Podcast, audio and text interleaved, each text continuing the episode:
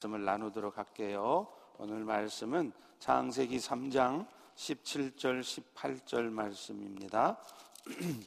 같이 두 구절이니까 스크린을 보시면서 한 목소리로 읽겠습니다. 시작.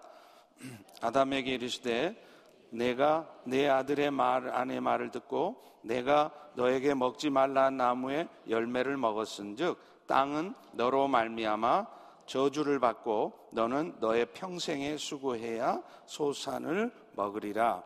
땅이 너에게 가시덤불과 엉겅퀴를 낼 것이라. 네가 먹을 것은 밭의 채소인즉. 아멘. 겨울잠을 자지 않는 곰이라는 다소 생소한 제목으로 말씀을 나누겠습니다. 죄송합니다. 여러분은 곰, bear 하면 무슨 생각이 떠오르십니까? 혹시 여러분의 남편이 떠오르시나요? 네. 아마 대부분 겨울잠이 떠오를지 모르겠습니다. 곰은 날씨가 추워지면 겨울잠을 잡니다. 에너지 소모량을 줄여서 먹을 것을 쉽게 구할 수 없는 겨울철 상황에 대처하려는 것이죠. 실제로요, 겨울잠을 자는 다람쥐의 경우에 보면 평상시에는 1분에 1미닛에 150번 정도 심장이 뛴다 그래요.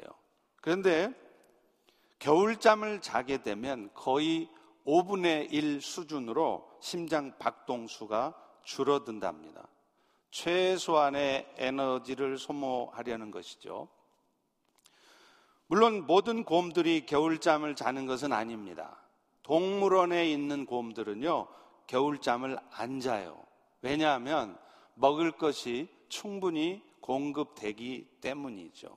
그런데 최근에 그런 환경에 있지 않은 알래스카의 야생 곰들이 겨울잠을 자지 않아서 문제가 되고 있답니다.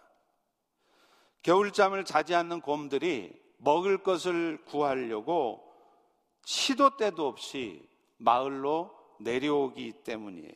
그런데 이렇게 곰들이 겨울잠을 자지 않고 깨어있는 이유가 뭘까요? 날씨 때문입니다. 예전처럼 알라스카도 겨울이 춥지 않기 때문에 곰들이 잠을 자러 들어가지를 않는 거예요. 사실 오늘날 이런 기후 변화 때문에 지구촌 전체가 온통 몸살을 앓고 있습니다. 겨울잠 안 자는 곰 때문에 안전의 위협을 받는 정도가 아니라요. 한겨울에도 눈이 안 내리고 홍수가 나요. 그래서 엄청난 재산 피해, 인명 피해가 납니다. 실제로 이런 이유 때문에 옥스포드 사전이 매해 그 해를 대표하는 단어를 하나씩 정하는데 2019년 한 해를 대표하는 단어로 기후 비상 사태라는 단어를 정했습니다. 기후 비상 사태라는 것은 기후 변화를 완화시키거나 중단시키기 위해서 긴급한 조치가 필요한 상황이라는 거예요. 지금이 그렇다는 겁니다. 그런데 사실 성경은요, 이미 이런 사태가 인류의 역사에서 올 것을 예견하고 있다는 겁니다. 그리고 심지어는 왜 그런 사태가 생길 것인지 그 원인조차 분명하게 밝히고 있다는 겁니다. 오늘 본문인 창세기 3장 17절을 다시 한번 읽어보시기 바랍니다. 시작. 아담에게 이르시되 내가 너의 아내의 말을 듣고 내가 너에게 먹지 말라 한 나무의 열매를 먹었은즉 땅은 너로 말미암아 저주를 받고 너는 평생에 수고해야 그 소산을 먹을 것이다. 결국 아담으로부터 시작된 인간의 불순종의 죄가 땅에 저주를 가져왔다는 것입니다. 그리고 그 땅의 저주가 무엇이냐? 18절에 구체적으로 쓰고 있습니다. 땅이 가시덤불과 엉겅퀴만 낼 것이라는 것입니다. 성경은요, 우리 하나님께서 사람을 만드실 적에 세 가지 관계를 고려하고 창조하셨다고 말씀해요. 첫 번째는요, 하나님과 사람의 관계입니다. 여러분 아시죠? 하나님은요, 온 우주 만물을 창조하시면서 마지막 사람을 만드실 때에만 특별히 생기를 불어넣어 주셨어요. 그 생기가 뭐냐면 사람에게만 하나님의 형상을 함께 갖게 해서 사람과 교통할 수 있도록 하셨다는 얘기예요. 여러분, 머리 좋은 원숭이가 지가 아무리 IQ 좋다고 하나님하고 교통하는 원숭이 보셨어요? 죽었다 깨나도 할 수 없어요. 오직 사람에게만 하나님은 그 은혜를 주신 것이었습니다. 두 번째는요, 사람과 사람들과의 관계예요. 하나님은 하나님과 교통하는 자들에게 있어서만큼은 사람들과도 좋은 관계 속에서 서로 돕고 서로 사랑하며 서로 도움이 되는 관계로 살아가도록 애초에는 그렇게 만드셨어요. 그래서 아담의 돕는 보필로 배필로 하와를 만드셨고 서로 돕는 관계 속에서 살아가게 하신 것이죠. 세 번째는요. 하나님은 하나님의 형상을 가진 인간들로 하여금 땅을 다스리게 하셨다는 거예요. 그래서 창세기 1장 28절에도 하나님이 그들에게 복을 주시되 그들에게 이르셨는데 어떤 복이냐? 하나님의 형상을 가지고서 생육하고 번성해서 땅에 충만할 것이며 또한 땅을 정복하라는 거예요. 그래서 사람이 온 우주를 또 모든 생물들을 다스리도록 하나님은 창조하신 것입니다. 자, 그런데 문제는 안타깝게도 첫사람 아담은 하나님께 불순종함으로 해서 가장 먼저 하나님과의 관계를 깨뜨렸어요. 그 결과 어떤 일이 찾아옵니까? 아담은 하나님의 동산, 생명의 동산, 영생의 동산 에덴에서 쫓겨나요. 그가 에덴에서 쫓겨났다는 의미는 그가 하나님의 형상, 받았던 하나님의 형상을 잃어버렸다는 것입니다. 하나님이 주셨던 영적 생명도 잃어버렸다는 것입니다. 그리고 그 결과 죄를 범한 인간들은 더 이상 하나님과 교통할 수가 없어요. 그래서 여러분 지금도 예수를 믿지 않는 세상의 사람들 보세요. 하나님을 몰라요.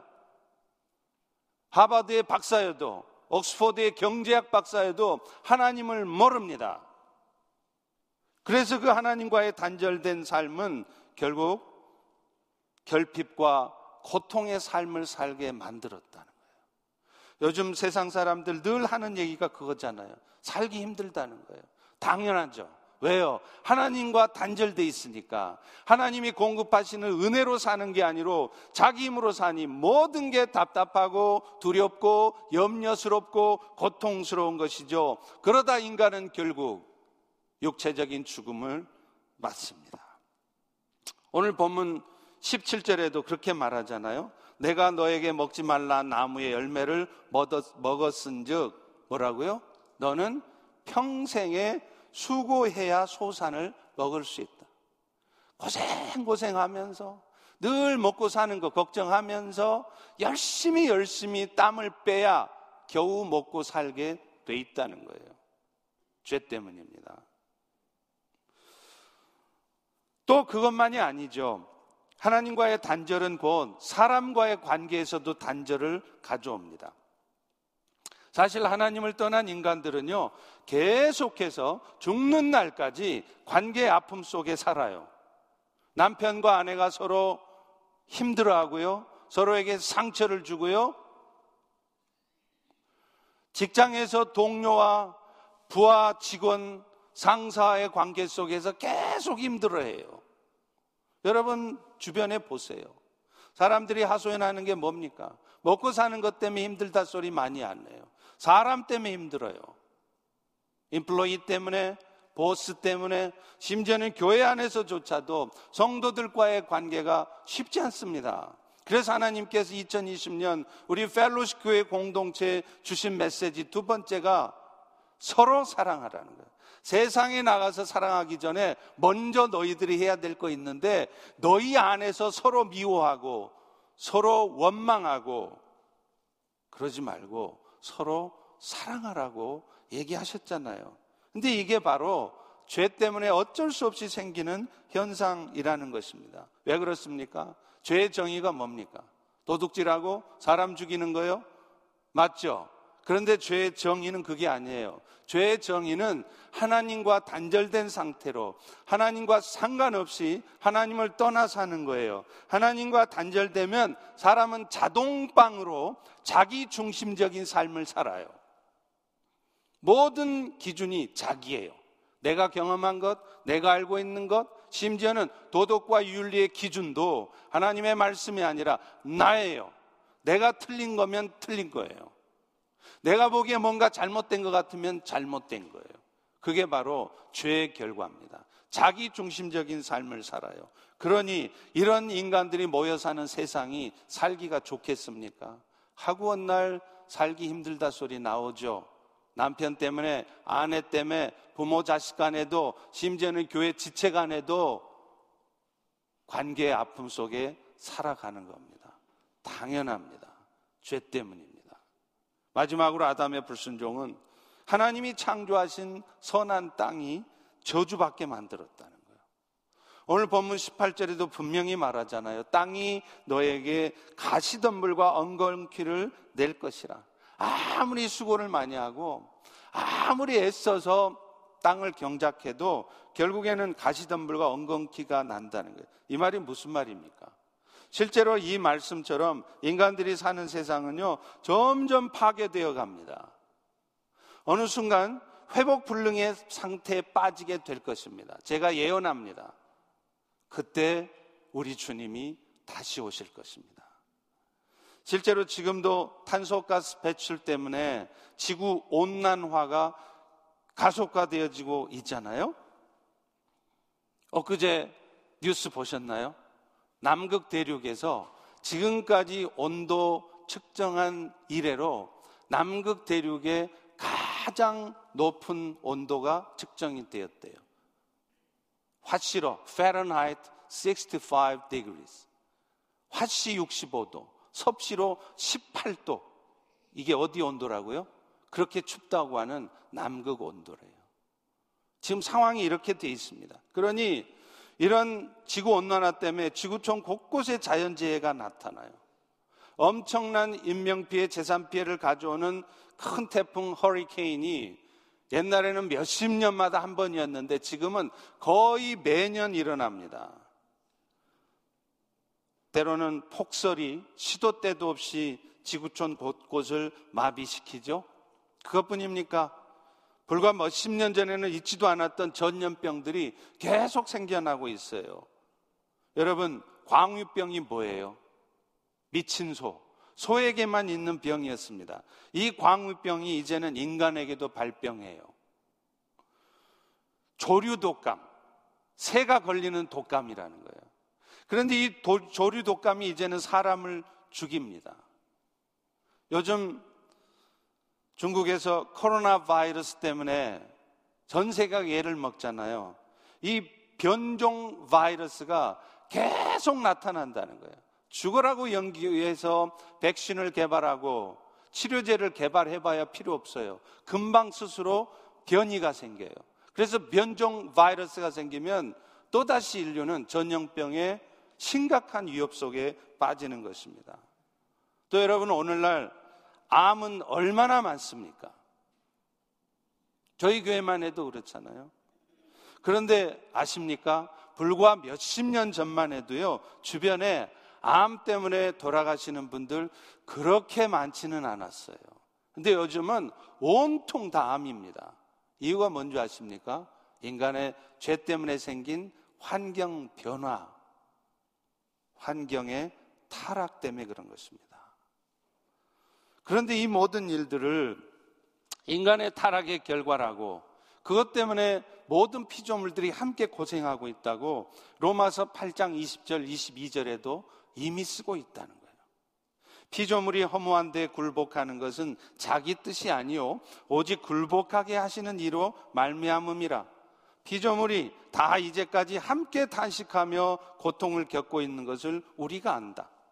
인간의 타락은요, 자기 스스로만, 인간만 허무하게 만든 게 아니라 그 인간의 지배하에 있던 다른 모든 피조물까지 고통스럽게 만들었어요.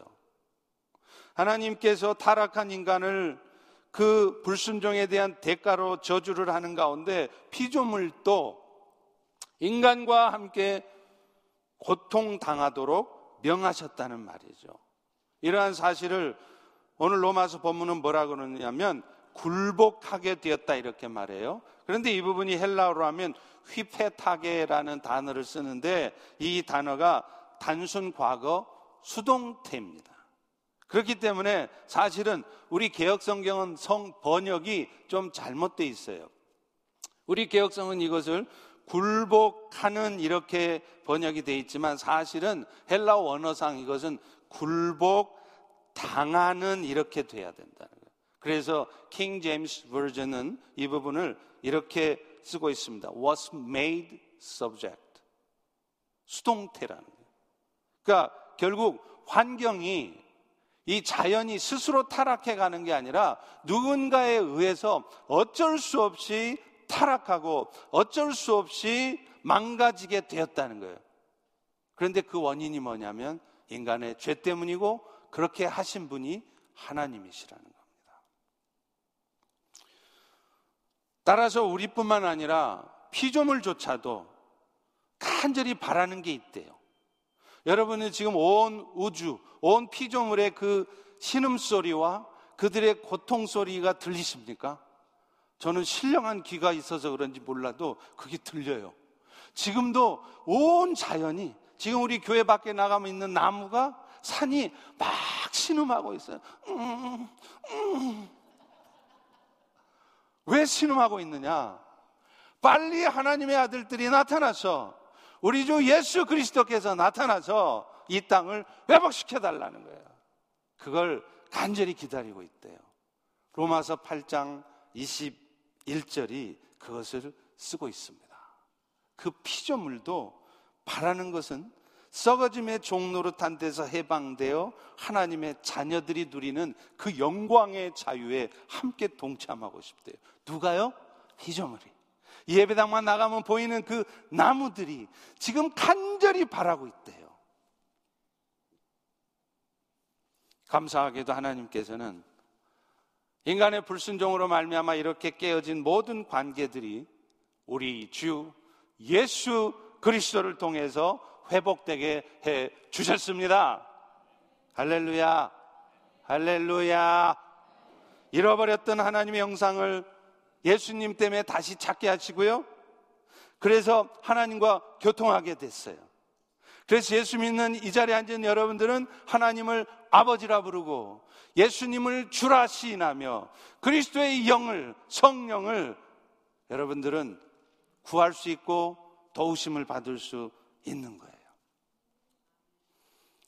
또 하나님의 형상 회복은요, 사람들과의 관계 회복도 가져와요. 실제로 그렇습니다. 여러분들 중에는 아직도 지금 관계의 아픔 때문에 속상하고 누군가가 막 미워 죽겠고 그 사람은 안 만나고 싶고 피하고 싶겠죠. 심지어는 교회 안에 함께 펠로십이라는 이름 아래 함께 신앙생활하는 교회 지체를 향해서도요. 그런데 아십니까? 정말로 그리스도의 은혜를 깊이 맛보고 오늘 또그 그리스도의 은혜 가운데 사는 사람들은요, 결코 결코 그 관계의 아픔 속에 한정없이 빠져 있지는 않습니다.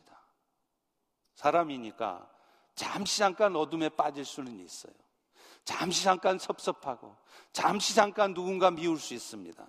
그러나 정말 깊이 그리스도의 은혜를 체험한 사람은 절대로 그 상태에 머물러 있을 수 없습니다. 그리스도의 은혜를 붙들고 회복하는 거예요. 왜냐하면 예수님의 은혜를 깊이 맛보니까 내가 이러고 있을 것이 아닌 거예요. 내가 뭔가 지금 잘못 살고 있는 것을 깨닫는 거예요. 내 기준을 가지고 함부로 판단하고 함부로 정죄하면서 서로 사랑하는 것이 아니라 서로 미워하는 것이 절대로 예수님께서 기뻐하시는 것이 아니고 예수 그리스도의 은혜를 헛되게 하는 것이라는 것을 깨닫기 때문에 애써서 그런 관계 회복을 회복하기 위해서 애쓰게 돼 있는 거예요. 그리고 마지막 그런 예수님의 은혜는 사람들이 살아가는 땅의 회복으로도 나타나는 것입니다. 다만, 다만, 이 회복은 마지막 날 우리 주님께서 오셔서 이 세상 심판하시고 새하늘과 새 땅을 이루실 때 완전히 이루어질 일이에요. 그래서 계시록 21장 1절도 이렇게 말합니다. 내가 새하늘과 새 땅을 보니까 처음 하늘과 처음 땅은 없어지고 바다도 다시 있지 않더라. 그러니까 새하늘과 새 땅이 이루어져야 우리 주님이 다시 오셔서 새하늘과 새 땅을 이루어 내셔야 이 땅의 회복은 완전히 이루어진다는 것이죠. 그런 의미에서 저는요, 우리 인간들이 인간의 지식과 지혜를 가지고 이 환경 오염 문제를 해결해 보려고 애를 쓰고 있지만 어느 정도 완화되어지고 어느 정도 해결은 될지 모르겠습니다. 그러나 제가 단언코 성경의 말씀에 근거해서 단언코 말씀드리는데 인간은 절대로 환경 문제를 궁극적으로 최종적으로 해결할 수 없습니다. 왜냐하면 그 환경 문제는 하나님이 그렇게 만드셨고 하나님께서 다시 오실 예수님을 통해서 이루셔야 될 문제이기 때문입니다. 전 인류가 오염된 지구를 떠나서 화성으로 이주한다 해도 해결 안 됩니다. 이 땅을 저주하신 하나님께서 우리 주님이 다시 오실 때가 되어야 이 땅을 완전히 회복시키실 것이기 때문입니다. 자, 그렇다면 그때까지 우리는 이 땅에 대해서 우리는 우리 그리스도인들은 여러분들은 지금 어떤 태도로 살아가야 하겠습니까? 제가 오늘 여러분과 정말 나누고 싶은 말씀이 바로 이 부분이에요. 많은 성도들이 오해를 해요. 영적인 삶이라는 것은 그저 하나님의 말씀 듣고 열심히 기도하면서 그렇게 사는 것이라 생각하는데 우리 주변에 있는 이런 환경에 대해서 세상에 대해서 안타까운 마음을 가지고 살아가는 것 이것이 또한 영적인 삶이에요. 그래서 저는 오늘 이 주제를 여러분과 다루어 보려고 했던 것입니다. 1999년 5월 케냐에서는 그리스도인과 환경이라는 주제로 컨퍼런스가 열렸어요. 전 세계 크리스찬 신학자들과 환경 전문가들이 모여서 토의를 합니다.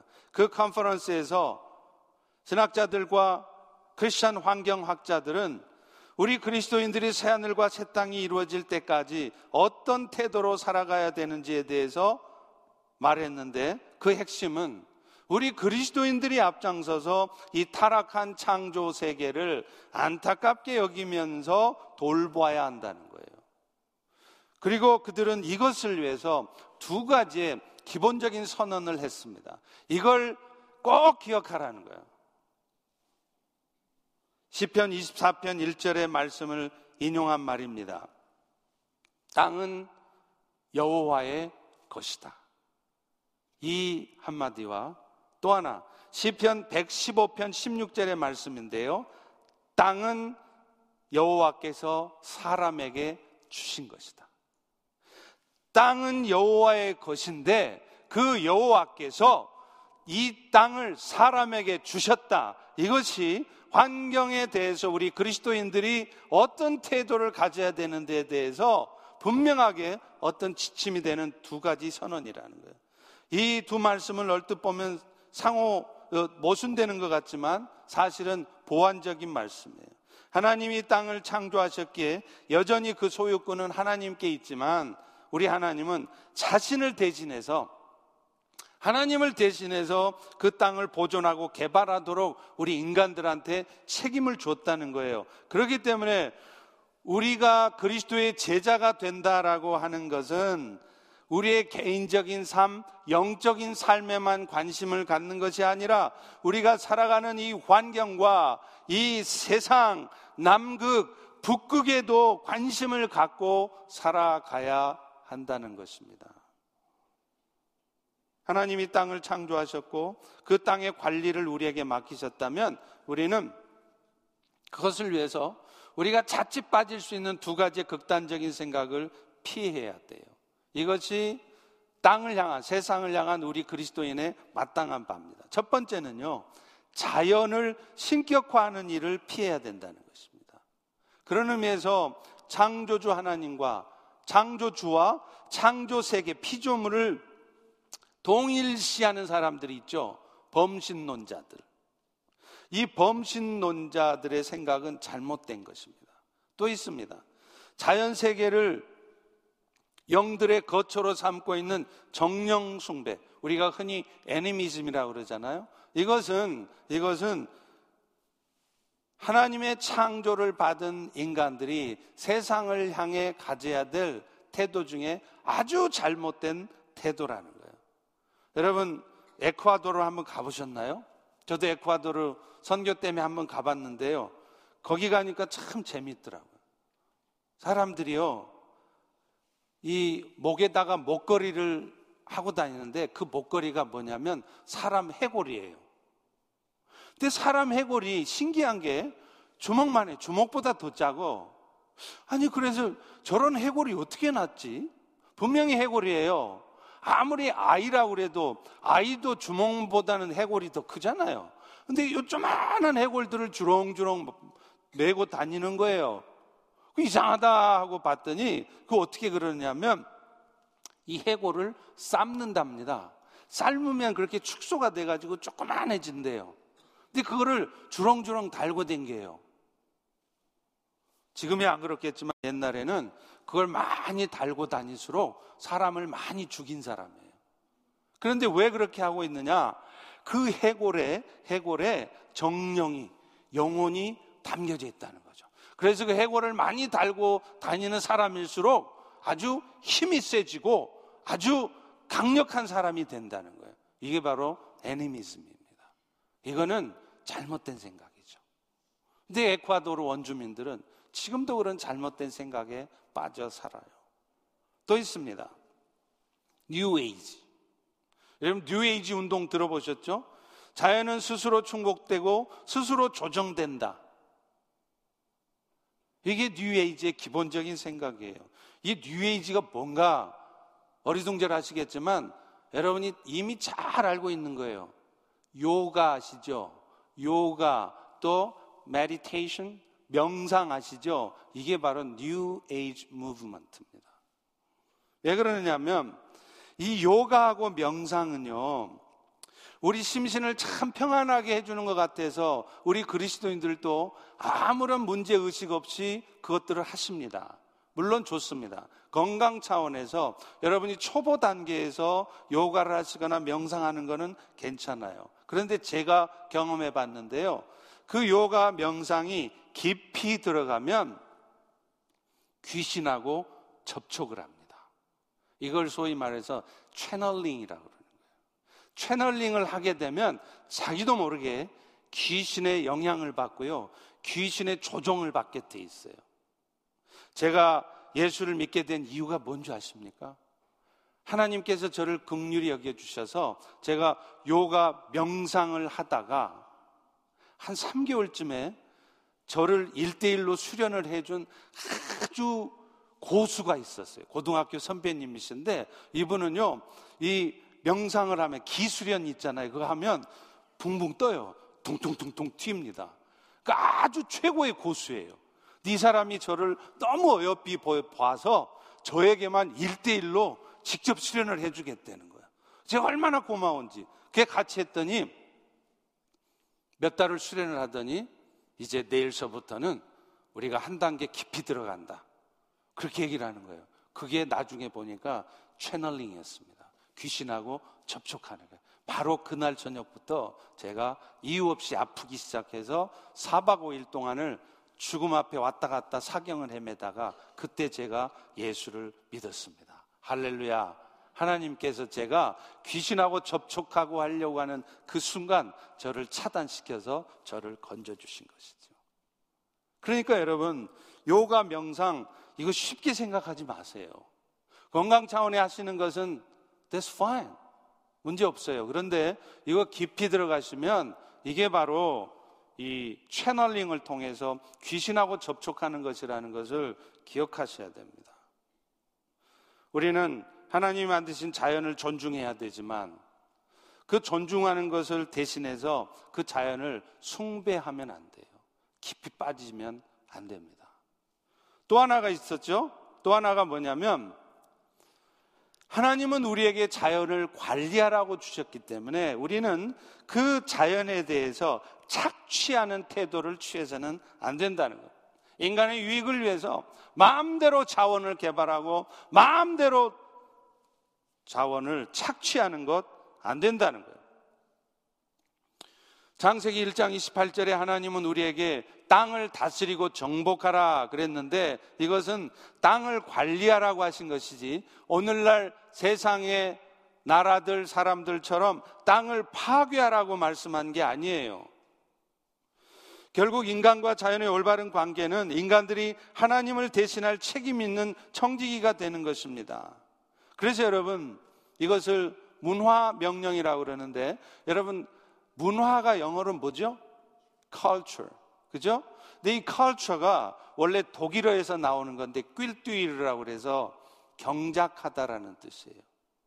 그러니까 문화라는 것은 뭐냐면 결국 하나님이 주신 이 자연 세계를 인간들이 하나님의 뜻을 따라서 잘 보존하고 관리하는 것 이게 컬처예요. 그런데 오늘날 컬처는 어떻습니까? 인간의 유익을 위해서 마음대로 자연을 착취해요. 여러분, 우리는 창조주 하나님과의 관계를 통해서만 우리의 존재의 의미를 발견하게 되지만 창조 세계를 관리하면서도 우리의 존재의 의미를 발견할 수 있어요. 다시 말하면 하나님께서는 우리가 창조 세계를 돌보는 일을 통해서도 하나님을 깨닫게 하시고 하나님과 더 깊은 은혜의 관계에 들어가게 하시고 내가 정말로 하나님을 사랑한다. 그러면 그 사랑의 표현으로 창조 세계를 관리하고 보호하는 일에 앞장서게 하셨다는 것입니다. 따라서 우리는 이런 생태계 위기를 나하고 상관없는 일, 영적이지 않은 일로 치부해서는 안 된다는 것입니다.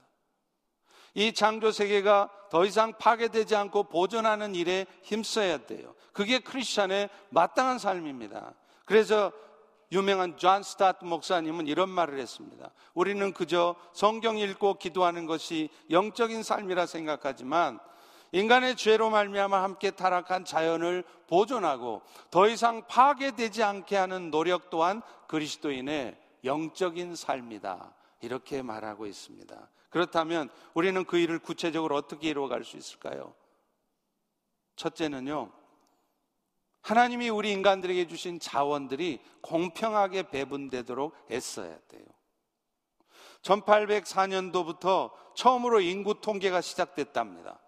그 1804년쯤에 세계 인구가 대략 얼마쯤 됐을 것 같으세요? guess. 10억 명쯤 된다 그러면 뭐 정확한 건 아니겠죠. 그러나 지금 21세기에 들어서 지구상의 인구 수는 70억입니다. 금세기 중반 2050년쯤 되면 95억 정도 된다고 그래요.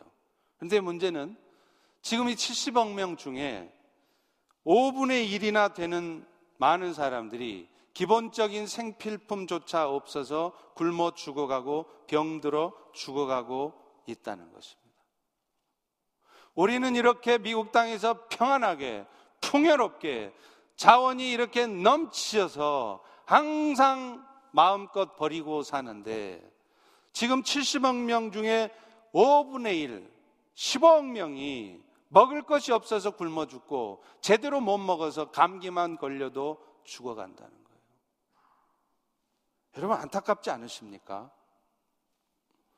그렇다면 그 사람들을 어떻게 먹입니까? 결국 자원의 분배가 공평하게 되도록 하는 수밖에 없어요.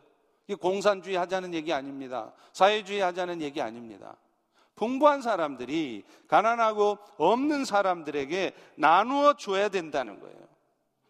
그래서 우리 펠로시 교회도 재정 탓하지 말고 돈이 있든지 없든지 상관없이 자원의 배분에 힘써야 돼요. 그것이 교회의 마땅한 바입니다. 아프리카에 물이 없어서 수마일을 걸어가서 물동이에다가 그것도 흙탕물을 길어오는 그런 아프리카에 우리의 돈을 들여서 우물을 파줘야 된다는 거예요. 그것이 땅을 관리하라는 하나님의 명령에 합당한 우리 그리스도인의 삶입니다. 두 번째는요, 이 자원의 고갈과 쓰레기 문제에 대해서 우리가 구체적으로 대처합니다. 대처해야 합니다. 인구는 점점 늘어가는데 지구 자원은 한정돼 있죠. 그러니 자원은 점점 고갈되어 갈 수밖에 없죠. 그런 의미에서 인류는 점점 먹고 살기가 편해지는 것 같지만 다른 한편에서는 점점 먹고 살기가 힘들어지는 거예요. 왜냐하면 힘 있는 자가 미국이 자원을 독점하니까요. 이런 면에서 자원이 풍부한 나라가 자신들만을 위해서 자원을 비축해 두는 것은 한번 그리스도인으로서 생각해 봐야 할 문제입니다. 그래서 요즘은 어, 식량이 식량이 전략 무기래요. strategic weapon이라는 거예요. 그 말이 무슨 말이에요? 식량이 무기보다 더 중요한 요소가 돼버렸다는 것이죠. 그래서 지금 미국도요, 미국 영토 내에 있는 석유를 안 써요. 텍사스에 얼마나 석유 많습니까? 안 써요. 뭘 써요? 중남미에서, 중동에서 수입해 오는 석유를 사서 씁니다. 이유가 뭐예요? 미국 영토 내에 있는 자원을 아끼려고 하는 것이죠. 이것은 내가 살아남기 위해서 어쩔 수 없는 지혜라고 볼 수도 있습니다. 그런 국가의 정책 굳이 반대하고 싶지 않습니다. 그러나 우리가 그리스도인이라면 한 번쯤 생각해 봐야 되는 문제예요. 남의 희생 위해서 나를 살려보겠다는 생각일 수 있기 때문입니다. 또 자연의 개발의 결과물인 쓰레기 문제도 심각합니다. 여러분 아십니까? 지금 태평양 한가운데 쓰레기로 만들어진 섬이 있대요. 1997년 미국의 해양학자인 찰스 무어가 발견했는데 지금 태평양에는 미국 대륙보다 더 큰 큰 쓰레기 섬이 있답니다. 실제 섬처럼 사람이 올라가는 섬이 아니라 그냥 플라스틱이나 이런 쓰레기들이 이 집중해서 모여져 있어요. 이게 미국 대륙보다 더 크다는 거예요. 그런데 문제는 이 플라스틱들이 스타이로폼들이 잘잘하게 부서져 가지고 이게 여러분이 지금 드시고 있는 물고기의 뱃속에 들어간다는 거예요. 나노 입자로 쪼개져서 그 물고기의 살 안에 스며 있다는 거예요. 그래서 결국 어떻게 되느냐? 여러분이 물고기를 드시면 여러분은 지금 플라스틱을 먹고 계신 거예요. 그러니 암에 걸리는 것입니다. 그러니 주변에 그렇게도 암에 걸리는 사람이 많은 거예요. 그러니 이 문제가 나하고 상관없는 문제입니까? 우리 펠로시 교회 상관없는 문제예요?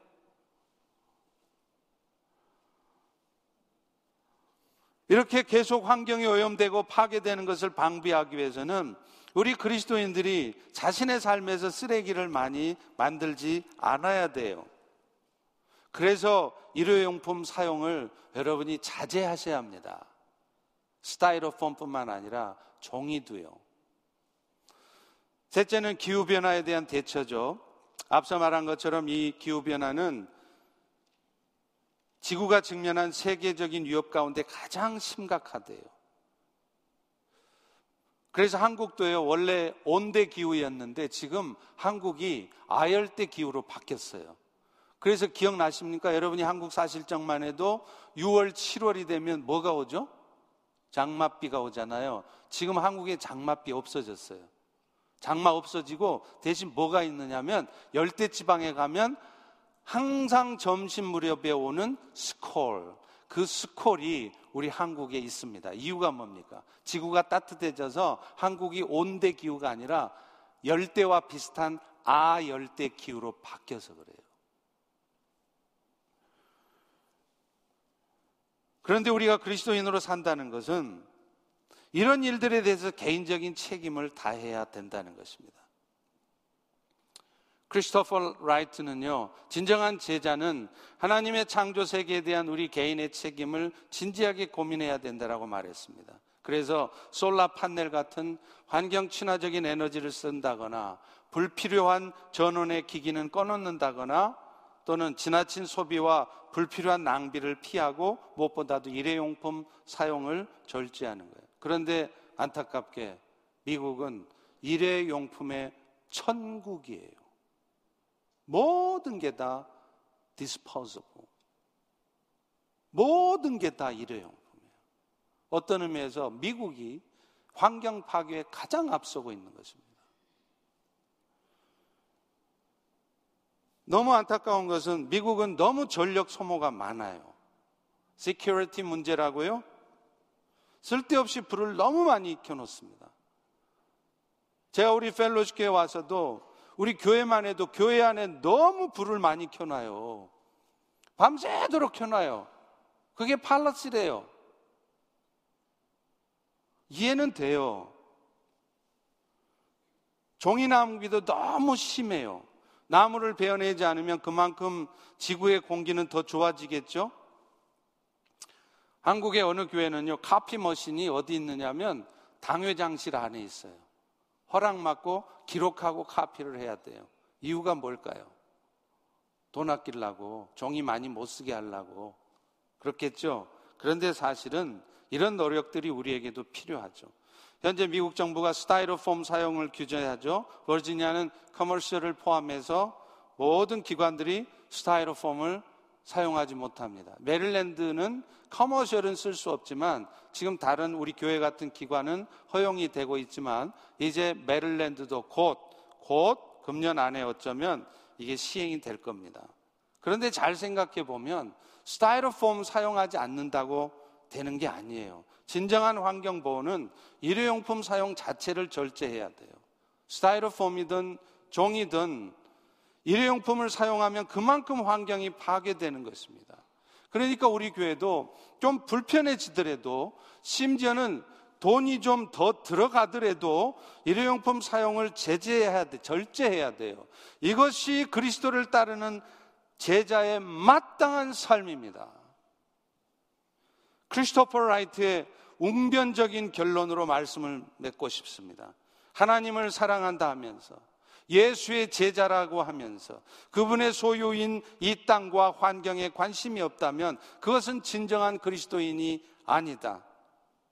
그들은 이 땅에 오염되는 현실에 관심 없을 뿐만 아니라 낭비스럽고 사치스러운 생활 방식으로 이 땅의 오염에 동참하고 있다. 혹시 여러분은 지금 그렇게 살고 있지 않습니까? 하나님은 우리가 창조 세계를 돌보며 회복시키는 일에 동참하는 것도 하나님을 사랑하는 하나의 표현이라고 말씀하십니다. 기도하겠습니다. 하나님, 다소 생소하고 또 엉뚱한 주제인 것 같지만 겨울잠을 자지 않는 곰을 보면서 코로나 바이러스를 보면서 오늘 우리가 정말로 그리스도인으로 살면서 무엇을 살펴봐야 되고 무엇에 대해 관심을 더 가져야 하는지 깨닫게 하시니 감사합니다. 이제 우리 펠로시 교회가 또 우리 성도들이 그렇게 환경과 세상에 대해서도 관심을 갖는 성도들이 되게 해주셔서 그런 모습을 통해 진정으로 하나님을 사랑하는 모습을 나타내도록 도와 주시옵소서 예수님 이름으로 기도합니다. 아멘.